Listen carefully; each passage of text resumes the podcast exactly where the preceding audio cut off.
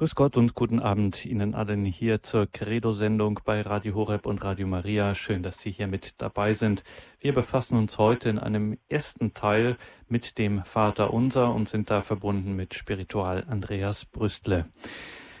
Es gibt einen alten Grundsatz und an den kann man nicht oft genug erinnern in der Kirche. Lex orandi, lex credendi heißt er auf Lateinisch. Man könnte auf Deutsch vielleicht in unsere Tage übersetzt sagen, zeig mir dein Gebet und ich sag dir, was du glaubst.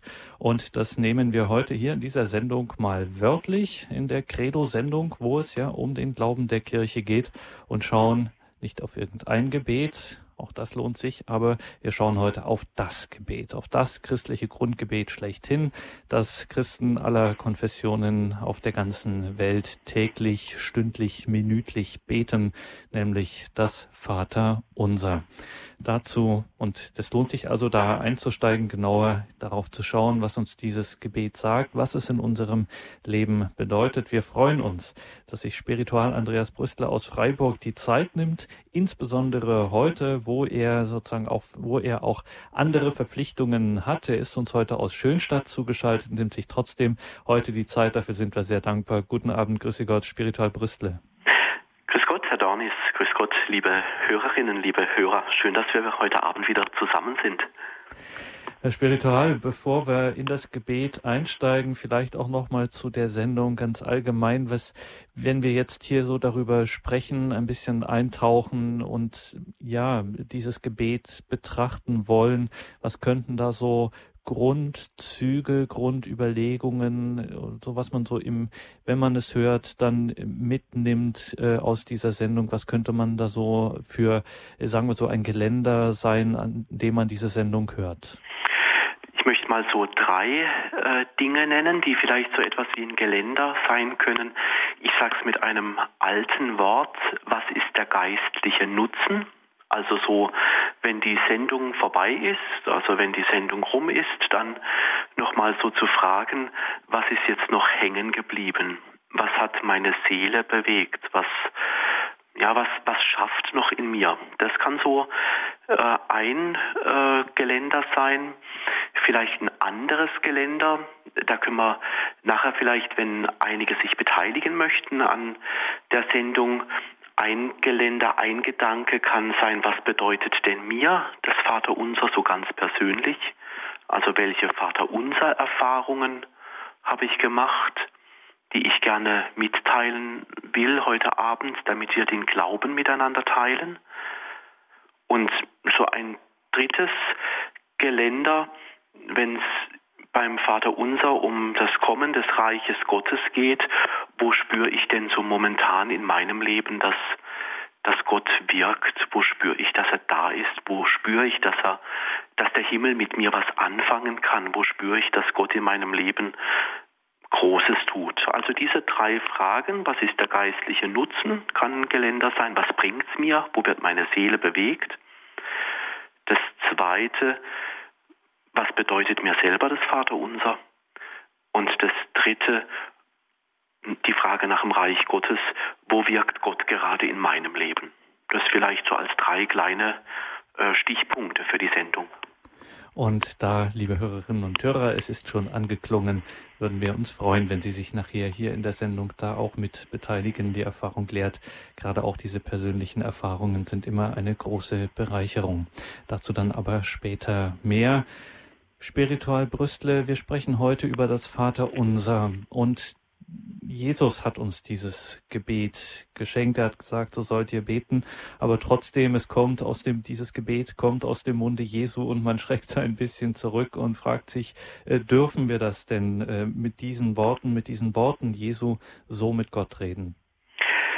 Ja, ganz genau. Also die Frage, dürfen wir so mit Gott reden?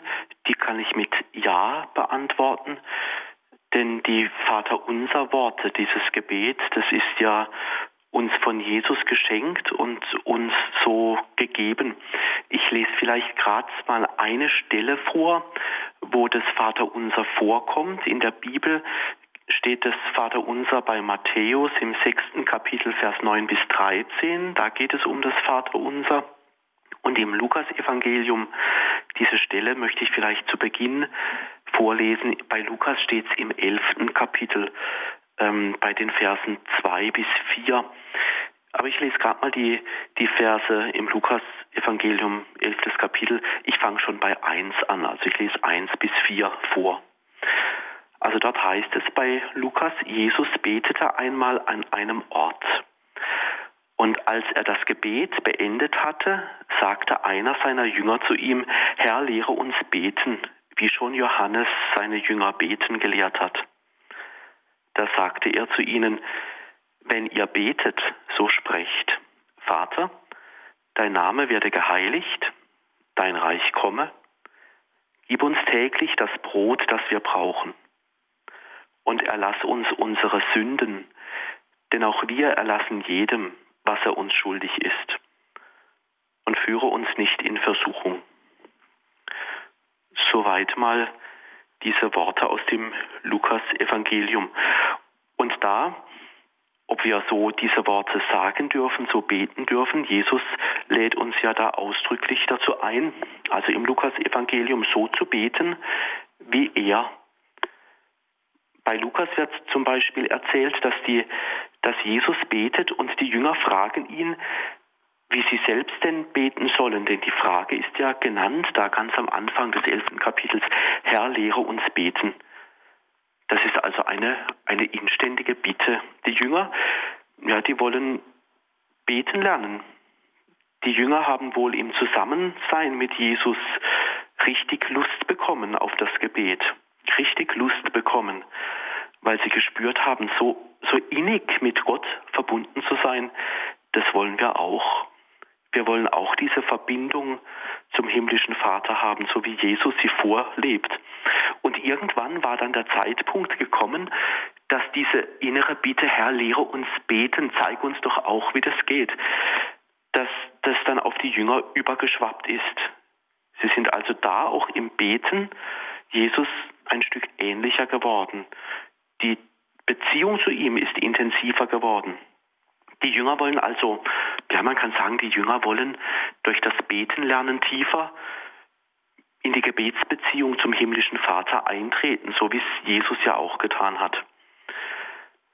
Und da merkt man etwas, was da passiert in der Heiligen Schrift, das Gebet ansteckend wirkt. Jesus betet, er zieht sich immer wieder zurück und die Jünger, sie kriegen Lust, so zu beten. Beten ist ansteckend. Wenn jemand betet, wird Sehnsucht in anderen Menschen genauso geweckt. Und die Jünger von Jesus, sie haben gemerkt, Jesus, er tut viel Gutes. Okay, aber die Frage ist ja dann, warum tut Jesus so viel Gutes? Woher hat er denn eigentlich die Kraft? Woher, was motiviert ihn eigentlich? Und da ging es wohl gar nicht lange, bis die, die Jünger und die anderen, die noch so um ihn herum waren, dass die gespürt haben, Jesus ist nicht nur ein guter Mensch, sondern seine Kraftquelle, die hat er von woanders her, nämlich aus dem Gebet. Nachfolge und für Jesus da zu sein, das haben die Jünger dann wohl gemerkt. Nachfolge, das heißt nicht nur heilen, gut sein, predigen, den Menschen begegnen, sondern biblisch nachzufolgen heißt auch beten. Und so ist diese Sehnsucht gewachsen. Und das Schöne finde ich bei Jesus, wie er das macht, dass die Jünger beten. Also vielleicht, er hätte es ja auch so machen können, einfach eine Unterrichtsstunde machen, also sagen, jetzt kommt mal her und ich sage euch jetzt erstens, zweitens, drittens, wie beten geht. Aber Jesus hat wohl so lange gewartet, bis die Sehnsucht nach dem Gebet bei den Jüngern aufgekommen ist. Jesus kann warten. Jesus wartet so lange, bis die Sehnsucht zum Gebet wächst. Jesus wartet, bis die Sehnsucht zum Gebet in die Herzen der Jünger hineinfällt. Also Jesus erklärt nicht, wie beten geht, sondern er nimmt sie selber mit in sein Herzensanliegen. Und das finde ich schön, was da beim Vater Unser im Lukasevangelium so vorkommt. Das Gebet braucht eine Sehnsucht. Also das Herz, die Sehnsucht will zuerst entfacht werden, so richtig entzündet werden, damit man dann zum Beten kommt. Die Sehnsucht, die ist also in den Jüngern so groß geworden, dass sie dann sagen, lehre uns beten. Sie haben eingeschaltet in der Credo-Sendung bei Radio Horeb und Radio Maria. Wir sind verbunden mit Spiritualer Andreas Brüstle und sprechen heute über das Vater Unser. Und der erste Einwand, der erste Gedanke, der einem da kommen könnte, Spiritual Brüstle, ist ja nun das Vater Unser. Ich habe es eingangs gesagt, wird so oft gebetet. Es ist das. Grundgebet schlechthin und dann kann man ja sagen, na ja, irgendwann betet man es dann einfach nur noch so runter. Das ist eine Formel. Die Worte äh, sind irgendwie, sind die ja alt geworden, sagen wir es mal so. Irgendwie leer gebetet könnte man sagen. Ist das nicht eine Gefahr? Das ist eine Gefahr. Das stimmt. Und diese Situationen, die gibt es bestimmt so im Gebetsleben. Dass man so diese Worte mal betet und ähm, mit den Gedanken irgendwo anders ist. Also man betet, aber man hat anderes im Kopf. Das gibt's, das stimmt. Es kann sein, dass die Worte oder so die ein oder andere Passage des Gebetes mal weniger Bedeutung bekommt. Aber was ich nicht glaube, ähm, ist, dass man diese Gebetsworte des Vaterunsers, dass man sie leer beten kann. Also so, so lang beten, bis nichts mehr passiert. Ich glaube, ähm, mit den Worten des Vaterunsers, äh, da, da werden wir nie fertig. Also das ist ein Gebet, da kann man ein ganzes Leben lang draus leben und immer wieder kann man was Neues entdecken. Ich denke zum Beispiel, jemand hat mir kürzlich erzählt, ich bete ganz viel und ich, ich bete immer wieder dieselben Gebete so, aber ähm, ich bin nie mit den Gedanken ganz dabei aber wenn ich es fertig gebetet habe, dann merke ich, in meiner tiefen Seele hat sich doch was verändert. Also gedanklich habe ich die Worte wohl nur so vor mich hingesagt, aber in mir selber, in meiner Seele, in der tiefen Seele, ja, da bin ich irgendwie getröstet, gelassener und doch auch ein bisschen fröhlicher. Also ich glaube, mit den Worten des Vaterunsers wird man nie so ganz fertig. Und ich kenne viele, die das Vaterunser immer wieder beten, aber was da immer wieder neu ist, ist ja die Situation, in der man drin steht. Die Anliegen und die Lebenssituation, die ändern sich ja immer wieder. Also was ich heute in das Gebet des Vaterunsers hineinlege, das ist morgen schon wieder anders. Da habe ich wieder andere Erfahrungen im Leben gemacht und andere Bitten. Bei den Bitten kann mal eine wichtiger sein, dann wieder unwichtiger, das wechselt. Oder andere Bitten treten einfach mal in den Hintergrund, wo man so sagen kann, ja, da, da bete ich jetzt mal drüber hinweg, weil es jetzt heute nicht so wichtig ist, diese Bitte. Mal hält man sich an einem Wort fest, weil man selbst keine Worte mehr hat.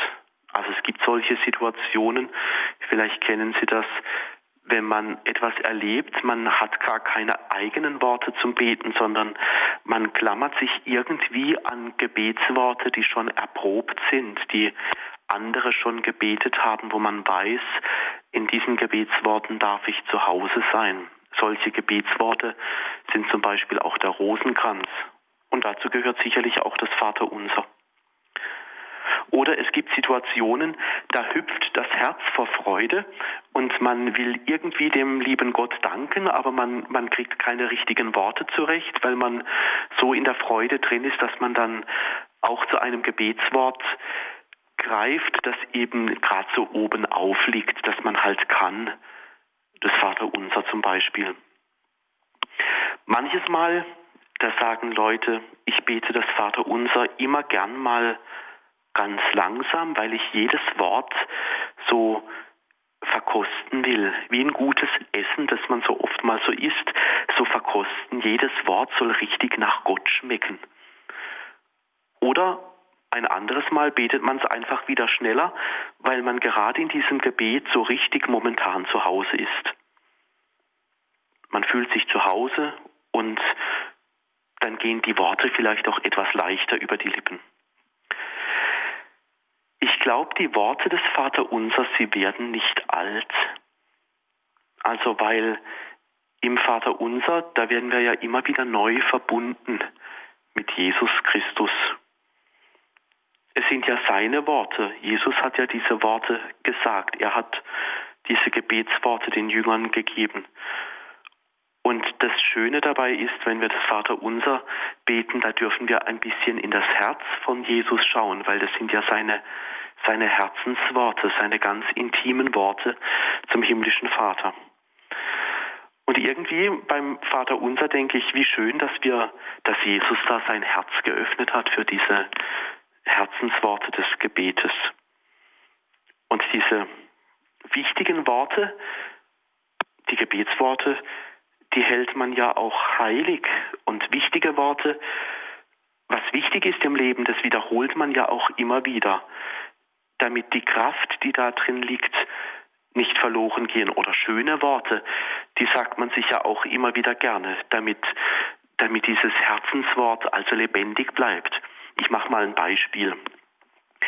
Also wenn sich jetzt äh, ein Liebespaar sagt, ähm, ich liebe dich, dann kann der Partner, der, die Partnerin dieses Wort, das sagt man sich öfters, dann sagt man ja auch nicht, also dieses Wort habe ich von dir schon mal gehört, so etwa vor fünf Jahren, warum sagst du jetzt das nochmal? Also an diesem Beispiel kann man ja merken, was wichtig ist im Leben mit Worten, die so schön sind und so wichtig, die kann man gar nicht oft genug sagen oder hören. Und solche Liebesworte des Himmels, das sind auch die Vaterunser Worte.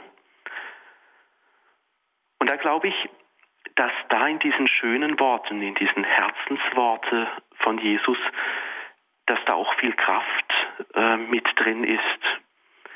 Und ich glaube, Kraft deshalb, weil sie den Blick von uns selber wegbringen. Also sonst ähm, ist unsere Gesellschaft oder der Alltag oft mal davon geprägt, ja, ich, ich, ich, ich muss mich in Szene setzen, ich muss mich gut verkaufen, ich muss gut sein, ich muss andere über den Tisch ziehen, damit ich weiterkomme oder so. Also immer nur ich, ich, ich. Also wir kreisen da oft um uns selber rum und beim Vater Unser, da wird plötzlich die Blickrichtung geändert. Also die Blickrichtung wird auf den Herrn gerichtet, wird auf den Himmel gerichtet. Und ich glaube, wir selber werden da auch ausgerichtet, dass wir von, von uns wegkommen in eine Denk- und ja, in eine Denk- und Fühlweise, in eine Art zu leben, in eine Art zu beten, so wie Jesus. Also das Vaterunser ist so etwas eine Jesus-Schule, wo, wo wir so die, den Blick schulen, so beten, ja, wie es Jesus gefällt. Also bei Gott gibt es nicht das Ich. Wir beten ja nicht Vater, Vater, ich will das und das, sondern wir beten ja das Vater unser. Also wo es darum geht, von mir selber wegzukommen und andere in den Blick zu bekommen und vor allem Gott. Und so kommt es nicht von ungefähr, zum Beispiel ganz früher bei den Taufbewerbern, da war das so, da gab es eine eigene Vaterunser Feier. Also diejenigen, die sich äh, haben taufen lassen wollen, die haben das Vaterunser mitgeteilt bekommen. Das war eine eigene Feier. Und diese Taufbewerber, die wurden da ganz ins Beten hineingeführt, also ganz in die Intimität, in die große Vertrautheit mit Jesus hineingenommen. Und das hat man so ausgedrückt, man hat das Vaterunser nicht laut gebetet, sondern den Leuten, die sich haben taufen lassen wollen, den hat man ins Ohr geflüstert. Das war so, in dem Gottesdienst war das ein fester Bestandteil. Das Vaterunser hat man denjenigen, die zur Taufe anstanden, ins Ohr geflüstert.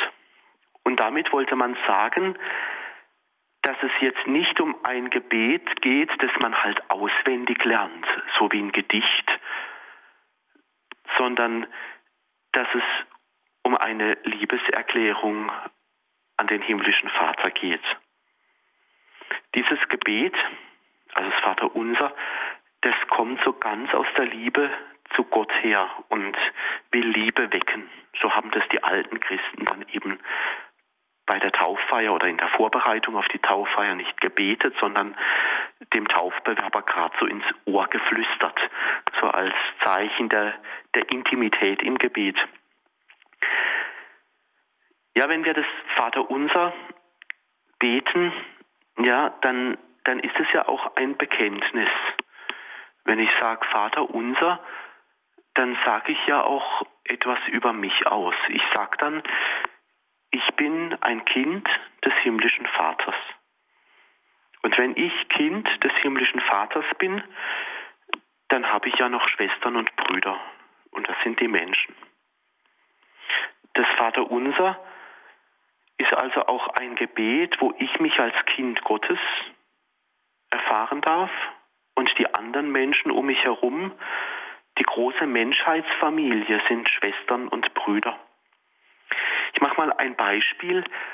Vor einigen Tagen wird mir das deutlich, wie so das Vaterunser in uns wirkt. Also ich gehe da immer in eine Gemeinde, äh, da in Freiburg und habe da die Eucharistiefeier. Und auf dem Weg, da muss ich an so einer ganz großen Flüchtlingsunterkunft vorbei. Und das Schöne ist, dass ich da Menschen mittlerweile schon kenne, beziehungsweise auch aus der Gemeinde dort Menschen gesehen habe, die sich dort engagieren. Also die bringen irgendwas vorbei, die bringen Kleider vorbei oder Dinge, die die Menschen halt brauchen. Und da habe ich irgendwie da vor, beim Vorbeigehen gedacht, da wird das Vaterunser irgendwie konkret. Also da geschieht Schwester und Bruder sein, dass wir zu einer Menschheitsfamilie gehören. Die Menschen, die vielleicht vor wenigen Tagen noch ganz fremd waren, durch die Begegnung, durch Schwester, Bruder sein, dann sind es nicht mehr Fremde, sondern Freunde. So sagen diese Leute aus der Gemeinde, die da mithelfen. Also das Vaterunser stiftet Solidarität. Durch dieses Gebet ist es also dem Christen nicht irgendwie egal, wie es dem Bruder oder, oder der Schwester geht. Wo man zusammengehört, da ist man halt solidarisch und das meine ich, zeigt sich auch in unseren Tagen, wo so viele Christen so viel geben für Menschen, die in Not sind. Das Vaterunser ist heute Thema hier in der Credo-Sendung bei Radio Horeb und Radio Maria. Wir sind verbunden mit Spiritual Andreas Brüstler aus Freiburg. Herr Spiritual, wenn wir auf das Gebet selbst schauen, gleich schon am Anfang, da heißt es Vater unser im Himmel. Also das ist ja schon spektakulär genug, wenn Jesus Gott seinen Vater nennt, da äh, klackern einem ja schon die Ohren, aber in diesem Gebet geht das ja, wie Sie gesagt haben, es schwappt auf uns über sozusagen. Auch wir dürfen Gott unseren Vater nennen. Das ist doch, das klingt schon anmaßend. Ja, ähm, ja, kann man sagen, es klingt anmaßend, ähm, aber auch irgendwie phänomenal. Also ähm, es ist ja auch irgendwie eine Auszeichnung. Also wenn ich zu Gott Vater sagen darf, Vater unser, wenn ich das so beten darf, ich finde, das ist auch auf der anderen Seite, wenn man es positiv so sehen will, ist es auch eine Auszeichnung. Also ich darf mit dem großen und heiligen Gott reden. Das ist was Besonderes, was, was unseren himmlischen Vater auszeichnet. Ich darf mit dem großen und heiligen Gott reden. Es gab in der Antike oder in, in Zeiten vor uns schon lang, lang her, da gab es irgendwelche Götter, die verehrt wurde, wurden, denen durfte man nur opfern. Ja, dann hat man geopfert und dann war gut. Aber bei unserem christlichen Gott, mit dem darf ich reden. Ich darf ihn Vater unser nennen. Also ich darf mich ihm zuwenden und ich darf mir irgendwie sicher sein, er lässt sich auf mich ein. Sicherlich gibt es auch das Gefühl der, der, Unwürdigkeit, also dass man sich fühlt wie ein kleiner Wurm und ja, darf ich jetzt der Vater sagen? Ähm, aber auf der anderen Seite muss man sagen, es ist eine Auszeichnung. Ich darf mit Gott reden. Ich darf gute Gründe haben, warum ich zu Gott Vater sage. Und wenn man es mal in der Bibel schaut, heißt es ja eigentlich gar nicht Vater, sondern Papa. Also so wie, wie das in der Bibel steht, dieses Abba, was da steht, das ist, das heißt so viel wie Papa. Also das ist eine ganz vertrauliche Art. Die Bibel will uns also selber Geschmack, Lust machen auf darauf, dass wir Gott anreden dürfen. Und zwar ganz vertraulich Papa sagen. Also ich denke immer, dass wir da so in die Nähe Gottes kommen und auch in die Nähe Gottes kommen dürfen. Ja, wir dürfen vertraut umgehen. Und das hat ja auch Gründe. Ich glaube, wir haben tatsächlich Gründe, warum wir Vater unser sagen. Denn wer Vater unser sagen darf, wer Gott so anreden darf, der muss irgendwie ein Wunder erlebt haben. Also ein Wunder, dass man mit Gott so vertraulich umgehen kann. Irgendwas muss passiert sein, damit man so vertraut, intim mit Gott sein darf, mit ihm sprechen kann. Und ich glaube, dieses Wunder, das ist uns geschenkt. Also Gott will uns nicht weit weg von sich haben, das ist schon ein Wunder, sondern er ruft uns ganz in seine Nähe durch Jesus, seinen Sohn. Ich glaube, das ist ein großes Wunder, dass wir das dürfen, so vertraut mit Gott sein. Und Gott hat bei diesem Wunder der Nähe mitgeholfen. Also das Wunder ist in unserem Leben vielleicht, dass wir Jesus kennen würden. Also wenn ich mir vorstelle, ich würde Jesus nicht kennen und ich würde nicht wissen, dass ich so in ein vertrautes und schönes Verhältnis zum himmlischen Vater irgendwie damit hineingenommen wäre. Ich glaube, mein Leben wäre wahrscheinlich anders verlaufen, würde ich Jesus nicht kennen. Also ohne Jesus da hätten wir wahrscheinlich nie was von dieser Nähe zu Gott kennengelernt. Und das Wunder ist, dass Gott uns Jesus geschenkt hat. Also, dass wir diesen vertrauten Umgang haben dürfen. Und durch die Liebe Jesu, also durch sein Leiden und seine Auferstehung, also Leiden und Auferstehung, das sind ja ganz große Zeichen der Liebe Gottes, da ist der Mensch also ganz mit hineingegangen, so aufgegangen in diesem Begriff Vater. Jesus ist da also quasi, er hat es uns mal vorgemacht, ja, er ist an unsere Stelle getreten und hat gezeigt und gesagt, wie dieser Weg mit Gott geht, dass er eben nicht weit weg ist. Also das Leben Jesu, das können wir Jesus verdanken und das ist das Wunder vielleicht auch unseres Lebens, ja, er hat uns einbezogen, reingenommen, dass wir so beten dürfen.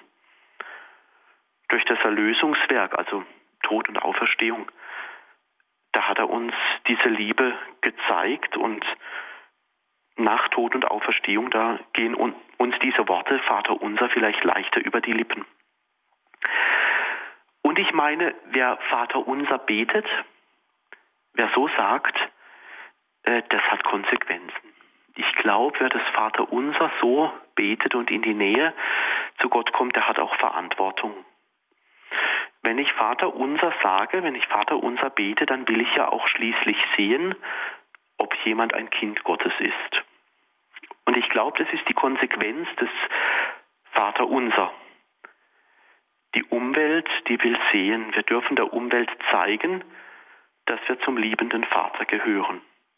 Wir dürfen ruhig sagen, dass ich Gott kenne. Dafür muss ich mich nicht verstecken, sondern das ist ein Privileg der Liebe. Und dann machen wir es nämlich genau so, wie es Jesus bei den Jüngern gemacht hat mit dem Überschwappen des Gebetes. Wir dürfen wie Jesus Leben wecken. Wie Jesus dürfen dann wir Leben wecken in anderen, dass, dass da Menschen merken, ja, das, das ist ein Vater unser Mensch. Also da gehört jemand als Getaufter zum Beispiel ganz in die Liebe des himmlischen Vaters hinein. Ein Vater unser Mensch, das sage ich immer so. Das ist so ein bisschen so, ein, so eine Worterfindung von mir. Ein Vater unser Mensch sein, also jemand, der liebt und wo man spürt, in dem Mensch, da wird die Liebe Gottes sichtbar, dass man so richtig selber, dass andere Lust drauf bekommen, selber Gott kennenzulernen.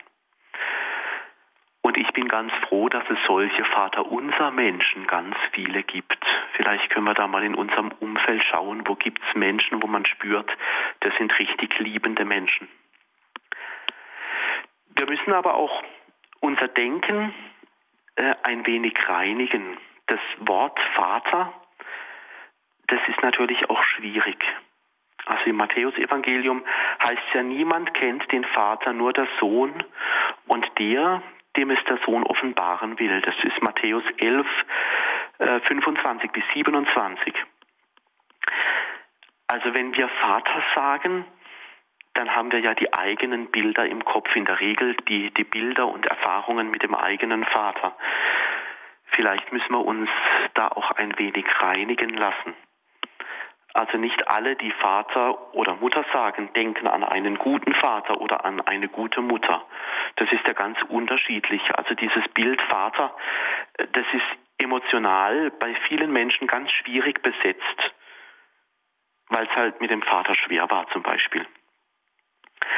Aber wenn wir Matthäus 11, 25 bis 27, also dieser Satz, ähm, äh, niemand kennt den Vater, nur der Sohn und der, dem es der Sohn offenbaren will. Wenn wir diesen Satz ernst nehmen, dann steht der biblische Begriff über dem normalen Vaterbegriff. Also das, was die Bibel mit Vater meint, ist etwas anderes, als wir jetzt biografisch mit unserem Vaterbild meinen. Das biblische Wort Vater, aber das ist so ein gefühlter Begriff, wo insgesamt ganz viel Liebe durchstrahlt. Also mehr Liebe, als wir uns vom aller, allerbesten Vater, den wir uns auf der Welt vorstellen können, oder den, den guten Vater, den wir erlebt haben, noch viel, viel mehr als das, das meint die Bibel, wenn, wenn sie Vater sagt. Ein Mann aus lang vergangener Zeit, Tertullian, also ein Theologe. Äh, der Ausdruck Gott, Vater, der sagt, der ist ja niemandem geoffenbart worden. Dann sagt dieser Tertullian, er erinnert sich da an Mose und er sagt, der Mose hat ja Gott gefragt, wie er heißt, also dieser Gott, und da hat er einen anderen Namen gehört als Vater. Also zu, da hat er ja Yahweh gesagt, Gott aus dem brennenden Dornbusch. Und dann sagt dieser Tertullian, der Name Vater, der ist uns von Jesus geschenkt worden. Dort taucht der Name Vater auf. Und Jesus ist der Sohn. Also vom Sohn ist ja die Rede. Wer Sohn ist, da liegt es nahe, dass es auch einen Vater gibt. Also wir können Gott als Vater anrufen, weil wir den Sohn kennen. Dieser Vaterbegriff ist immer noch mal größer als alles, was wir uns vorstellen können. Oder wer noch über das äh, Vater beim Vater Unser nachgedacht hat, das ist auch jemand, äh, der aus früheren Zeiten gelebt hat, Cyril von Jerusalem zum Beispiel. Äh, der deutet das Vater Unser sehr schön. Also wenn er, wenn er dort sagt, wir müssen bei dem Vater Unser, müssen wir auch immer dran denken, das geht ja noch weiter. Wir, wir sagen ja Vater unser im Himmel. Und der Cyril von Jerusalem, der sagt dann, wir dürfen dieses im Himmel ruhig ein wenig verkosten. Wir tragen durch dieses im Himmel, was wir da beten beim Vater unser im Himmel, da sagt dieser Cyril, wir tragen den Himmel quasi schon in uns, wenn wir das sagen.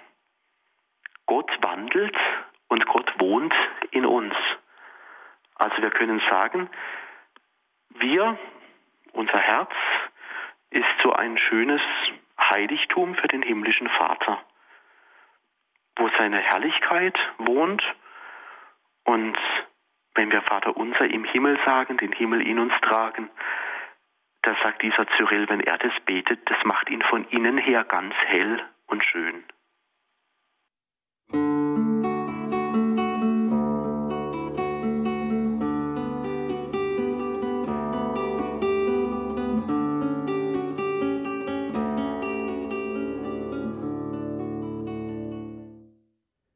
Das Vaterunser ist Thema hier in dieser Sendung mit Spiritual Andreas Brüstler aus Freiburg. Mein Name ist Gregor Dornis und wenn wir hier über das Vaterunser sprechen, hier es geistlich betrachten, dann natürlich nicht einfach nur als Informationsveranstaltung, als Infoabend, sondern es geht wirklich um eine geistliche Betrachtung und wir wollen daraus auch einen geistlichen Nutzen ziehen, erforschen, in uns reinhören, was bedeutet uns was bedeutet mir das Vaterunser? Wo spüre ich, dass Gottes Reich wirkt, dass Gott da ist? Spiritual Brüstle, wenn wir die erste Bitte des Vaterunser anschauen, da beten wir, geheiligt werde dein Name. Was heißt das? Wie wird Gottes Name geheiligt? Also der Name Gottes, er soll heilig sein und ich möchte ein wenig äh, so zu Beginn zusammentragen, was der Katechismus ähm, dazu sagt. Der Katechismus der katholischen Kirche, da gibt es einen wunderschön, kann man das nachlesen, über die Bedeutung des Vaterunsers, eine eigene Meditation darüber. Also was geschieht, wenn man den Namen Gottes heilig sein lässt? Zwei Dinge sagt da äh, der Katechismus, der Name Gottes wird heilig durch die Anbetung und durch den Dank. Also wenn wir den Namen Gottes in der Anbetung gebrauchen und ihm danken. Wo man anbetet und dankt, dort wird also der Name Gottes geheiligt. Also heilig sein, etwas heilig machen, etwas heiligen, das ist ja etwas anderes als der Alltag. Da wird etwas aus dem Bereich des Alltäglichen herausgenommen und in den Bereich der Anbetung des Göttlichen gestellt. Und so können wir den Namen Gottes heiligen, indem wir ihn dankend, lobend, anbetend nennen. Ein Beispiel, bevor wir miteinander verbunden waren, da liefen die schönen Anbetungslieder äh, bei Radio Horeb, wo, wo der Name Gottes so schön besungen wurde, anbetend, dankend, wo man gespürt hat, ja, da, da legen Menschen ihr Herz hinein, dass der Name Gottes groß wird. Also viele Anbetungsgebete oder auch viele Anbetungslieder, die haben ja was ganz Besonderes, wo man das richtig spürt, die sind ganz ehrfürchtig oder behutsam gehen die mit dem Namen Gottes um. Und ganz sicher wird Gottes Name auch geheiligt, wenn wir uns so verhalten, dass deutlich wird, dass wir aus der Liebe Gottes heraus handeln. Das sagt der Katechismus auch. Also wir heiligen den Namen Gottes, wenn wir aus der Liebe Gottes heraus da sind, handeln, wenn man spürt, wir sind von Gott her liebende Menschen. Aber wir können das ja nicht immer aus eigener Kraft. Und da ist es wichtig beim Beten oder beim Betrachten des Vaterunsers, dass wir uns disponieren. Das ist jetzt ein schwieriges Wort. Disponieren heißt, man kann es auch einfacher sagen. Äh, man muss im geistlichen Leben oder in der Theologie nicht immer alles ähm, kompliziert sagen, sondern vielleicht einfacher. Ähm, wir richten uns aus oder wir machen uns zurecht für das Gebet. Das, das meint disponieren. Also zum Beispiel können wir ganz kurz innehalten, oder am Morgen des Tages uns innerlich ausrichten, also bereit machen, uns disponieren, dass wir Gott bitten, dass er uns hilft, dass der Tag nicht schief geht. Da haben wir schon den Namen Gottes geheiligt, weil wir von ihm etwas erwarten, weil wir es ihm zutrauen, dass, dass es gut wird. Wir können uns also ausrichten, dass Gott uns hilft, dass wir jeden Tag den Namen Gottes Heiligen, geheiligt werde dein Name, diese Bitte. Wenn man aufsteht am Morgen, kann man ja sagen, wenn der Wecker klingelt, geheiligt werde dein Name. Also dieser Tag, da will ich schauen, dass ich deinen Namen Gott heilige. Oder wenn man eine Arbeit tut, ob man sie gern tut oder weniger gern tut, geheiligt werde dein Name. Also alles zur Ehre Gottes. Wenn wir seinen Namen heiligen, dann muss er uns dazu auch Kraft geben, weil alleine ist es oft schwer und deshalb diese, diese Bitte immer wieder geheiligt werde dein Name. Für ein Leben in stressigen Situationen, da kann man diese Vaterunser Bitte auch sagen, also geheiligt werde dein Name. Manchmal, da meinen wir, wir könnten, wenn es viel Arbeit gibt, etliches durch Routine oder unser Können ersetzen. Aber irgendwie merkt man das, ob, ob jemand seine Arbeit nach Routine macht oder man merkt, ob das Herz dabei ist. Ob etwas halt abgespult wird oder ob jemand jetzt da ganz bei der Sache ist. Und da kann man schon spüren, manchmal merkt man das vielleicht auch beim Predigen oder beim Beten oder bei Gottesdiensten oder so, dass vielleicht manchmal der Eindruck entsteht, es wird was abgespult, jemand ist nicht ganz bei der Sache. Und da können wir uns immer wieder neu ausrichten, so in einer Art Stoßgebet. Geheiligt werde dein Name. Also reiß mich aus der Routine raus, damit, ja, damit du Gott mehr Platz bekommst, als, als du jetzt gerade hast. Also nicht mit dem Gedanken schon weiter sein, sondern sich bei Gott wieder so, so einfinden. Und das spürt man, wenn jemand versucht, in seinem Leben den Namen Gottes zu heiligen, weil dann plötzlich der Moment, also jetzt, ganz wichtig wird. Thomas von Aquin, also auch ein, ein großer Theologe, äh, der hat mal was gesagt. Ich, äh, ich habe da ein Zitat, das lese ich gerade vor. Also er sagt, ich zitiere, Jesus ordnet mit der richtigen Reihenfolge des Betens unser ganzes Gemüt. Er will damit unser Inneres prägen und formen. Zitat Ende. Thomas von Aquin hat es gesagt. Also geheiligt werde dein Name. Wenn Thomas von Aquin über diese Bitte nachdenkt, betrachtet, dann sagt er, diese Bitte, die ordnet unser Gemüt. Also diese Bitte sagt uns, wo wir hingehören, wer das Sagen hat. Also wir beziehen uns auf Gott. In dem, was wir tun, meint dieser Thomas, wir sollen immer daran denken, wir, wir tun das auf Gott hin. Wir sollen die Gewichte in unserem Leben also richtig setzen. Und darum geht es, dass Gott groß wird und dass seine Größe anerkannt wird. Geheiligt werde dein Name. Und auch bei dieser Bitte, ich bringe die Taufe nochmal ins Spiel, bei dieser Bitte geheiligt werde dein Name. Also auch bei dieser Bitte dürfen wir an die Taufe denken, denn in der Taufe, da sind wir ja auch gerufen, gewürdigt, geliebt. Also die Taufe, die ruft uns ja ganz in die Nähe Gottes. Denn Taufen heißt ja, wir sind hineingetaucht in die Liebe des Vaters, des Sohnes und des Heiligen Geistes. Wir können also sagen, jeder, der getauft ist, der ist dazu auserwählt, gerufen, so arg geliebt, dass, dass jeder, der getauft ist, etwas tun darf, damit der Name Gottes geheiligt wird. Geheiligt werde dein Name. Also wir Getaufte, wir sind Menschen, die Gott anerkennen und die ganz gläubig wissen, dass er, Gott, heilig ist. Also dass er es wert ist, so wie wir ihn aus der Bibel kennen, dass wir sagen können, du bist heilig, dein Name ist heilig. Und in der Taufe sagen wir auch Gott die Ehre zu, also wer getauft ist, der ist so, dass, dass er die Ehre Gottes groß machen will und bezeugen will, dass Gott im persönlichen Leben Großes tut. Gott sieht uns groß und, und dann beginnt die Heiligkeit zu strahlen.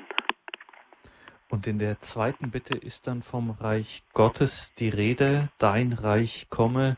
Spiritual Brüstle, was ist das Reich Gottes? Ja, das Reich Gottes, ähm, ähm wenn man mal in, in der Bibel nachschaut, da gibt es ein griechisches Wort, das heißt Basileia. Ähm, Basileia heißt aber nicht Reich, sondern man kann sagen, das heißt Königtum äh, oder Königreich oder wenn man es ganz genau nimmt, also trefflicher übersetzt, äh, Basileia heißt eher Königsherrschaft.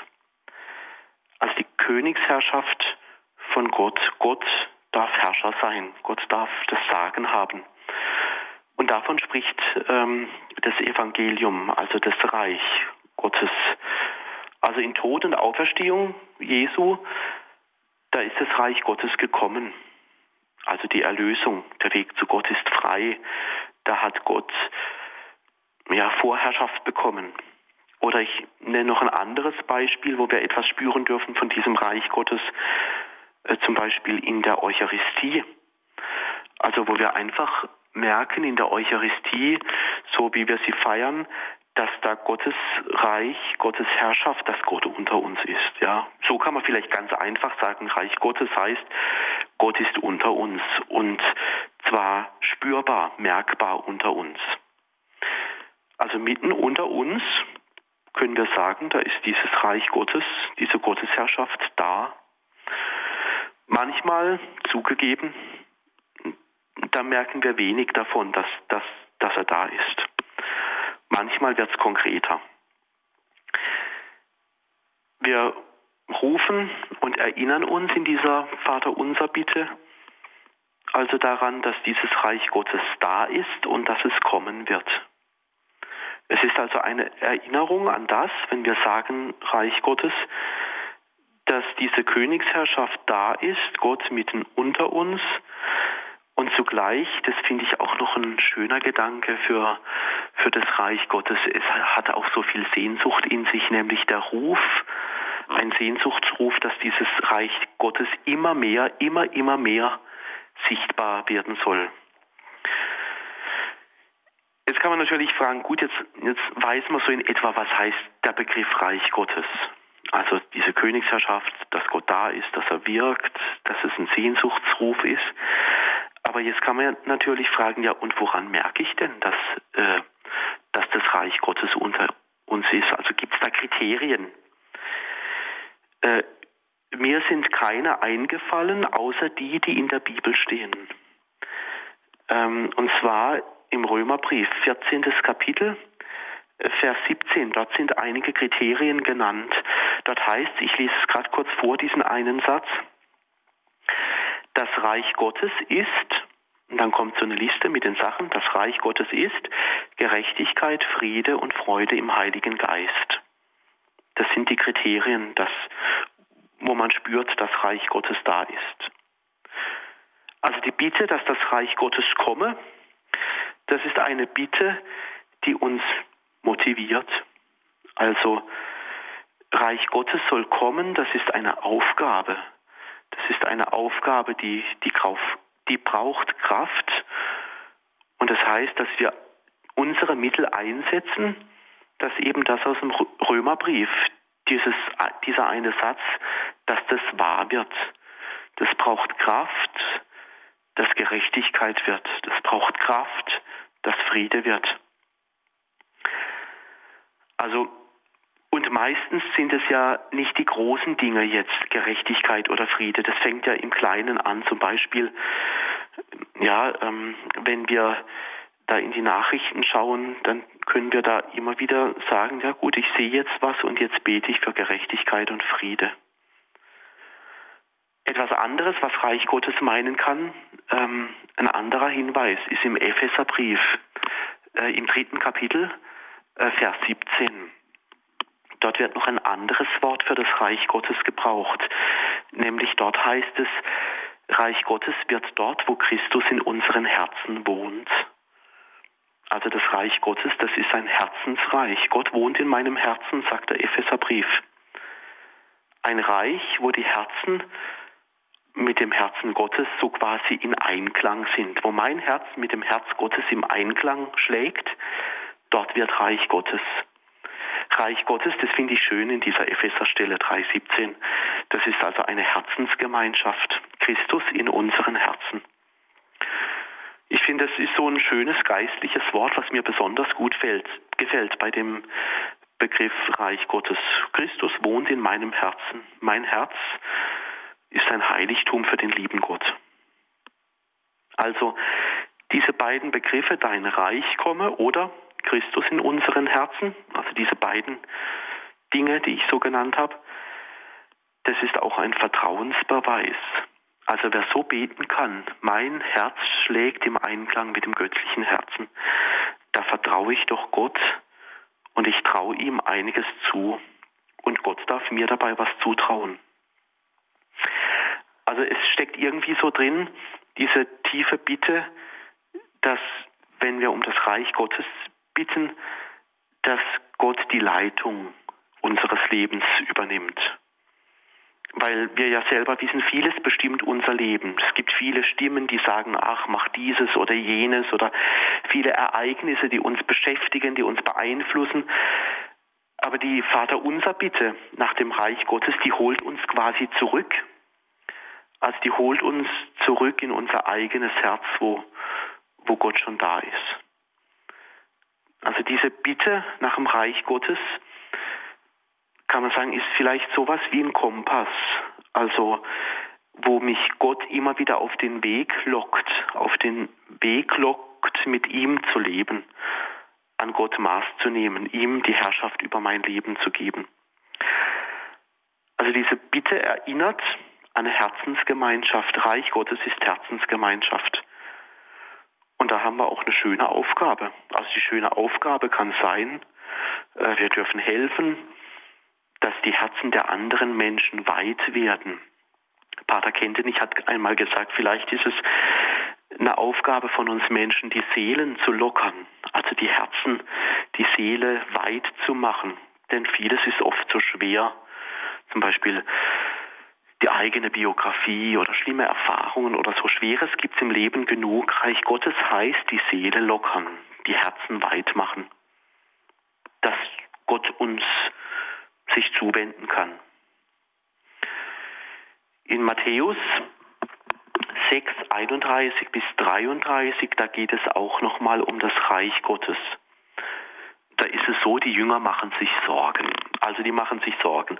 Was sollen wir essen? Was sollen wir trinken? Und so weiter. Und Jesus schaltet sich dann ein. Er spricht dann danach und Jesus erinnert daran, dass der himmlische Vater doch all unsere Sorgen kennt. Und Jesus sagt dann, er wird uns alles geben, der himmlische Vater, dass wir ein gutes Auskommen haben. Aber wir, unsere Aufgabe ist, sorgt, dass die, also ist die Sorge um das Reich Gottes. Was wir zum Leben brauchen, ist uns zugesagt. Unsere Sorge ist, damit dieses Reich Gottes entsteht, dass deutlich wird, Gott hat das Sagen, Gott hat die Leitung, Gott ist mein Kompass. Ich lebe mit Gott in der Herzensgemeinschaft. Dein Reich komme. Und Gott gibt das Seinige dazu, damit es uns gelingt, dass wir Reich Gottes bauen können. So ist die Bitte um das Reich Gottes sowas wie ein Anker, ein anderes Bild aus der Spiritualität. Das Reich Gottes ist ein Anker. Daran können wir uns festmachen. Also das Reich Gottes ist ja vor Anker gegangen auf Erden, bis es einmal ganz deutlich wird und offenbar wird, dass sich diese Bitte, dass das Reich Gottes kommt, ganz erfüllt. Denn jetzt haben wir es noch nicht ganz. Da dürfen wir noch dran arbeiten und noch mehr darauf warten, dass das Reich Gottes wird. Und so eine persönliche, vielleicht für die Spiritualität, so für das eigene Beten noch ein Gedanke des Reich Gottes, das schützt uns, diese Bitte um das Reich Gottes vor Bequemlichkeit. Dein Reich komme. Also wir sind als Kirche oft in Gefahr, dass wir uns einrichten dass wir uns auf Erden schön machen, also alles so lassen, wie es ist. Und die Spiritualität sagt, oder die Betrachtung über diese Bitte sagt dann, wenn man immer alles so lässt, wie es ist und sich nicht mehr sehnt nach dem Reich Gottes, dann wird man müde und lustlos. Also diese Bitte, dein Reich komme, ist also auch eine Warnung vor der Bequemlichkeit im Glauben. Also wo wir uns als Kirche, als Christen zu sehr einrichten, einnisten, da wird es langweilig, da werden wir müde. Diese Bitte ist also auch um das Reich Gottes eine Erinnerung. Also viele Menschen halten bei dieser Bitte immer gerne auch ein wenig inne und überlegen, beten, betrachten, wo denn im eigenen Leben Gefahren lauern, wo, wo bin ich nicht mehr in der Spur des Reiches Gottes? Also wo werde ich müde, lau? Madeleine Delbrel, die hat es zum Beispiel bei sich auch gut beobachtet und die hat gesagt, wenn, wenn diese Sehnsucht nach dem Reich Gottes nicht mehr so richtig brennt in ihr, dann brauchen unsere Herzen eine Sauerstoffzufuhr, so sagt sie es. also Sauerstoffzufuhr brauchen wir dann. Dass die Liebe nach dem Reich Gottes nicht erlahmt, dass wir nicht nachlassen, dass wir nicht zu bequem werden.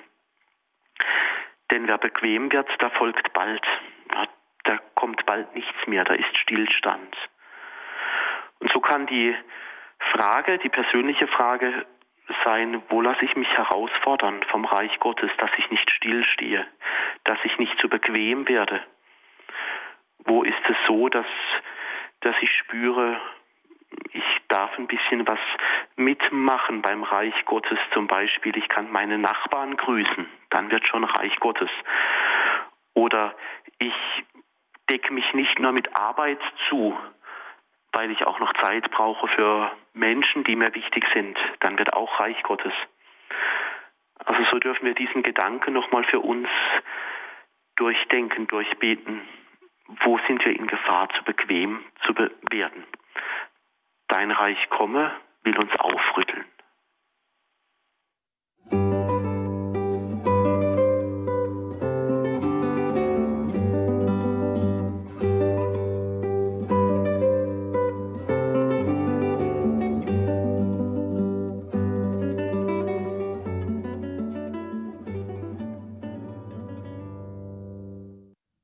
Das Vaterunser, darum ging es heute in einem ersten Teil hier in der Credo-Sendung bei Radio Horeb und Radio Maria mit Spiritual Andreas Brüstle. Wir setzen das fort. Anfang Dezember wird es dann einen zweiten Teil geben. Wenn Sie davon, liebe Hörerinnen und Hörer, einen Mitschnitt möchten, wir haben das Ganze für Sie natürlich wie immer auf CD und auch in unserem Podcast- und Download-Angebot steht in Kürze morgen dann im Laufe des Tages diese Sendung. Ja, Spiritual Brüssel, die Zeit ist schon wieder vorangeschritten und es ist ein sehr hartes Diktat, dem wir uns da unterwerfen müssen. Ähm, dennoch sind wir ganz entschlossen, ähm, jetzt nach dem, was wir von Ihnen gehört haben, nach Ihren geistlichen Betrachtungen.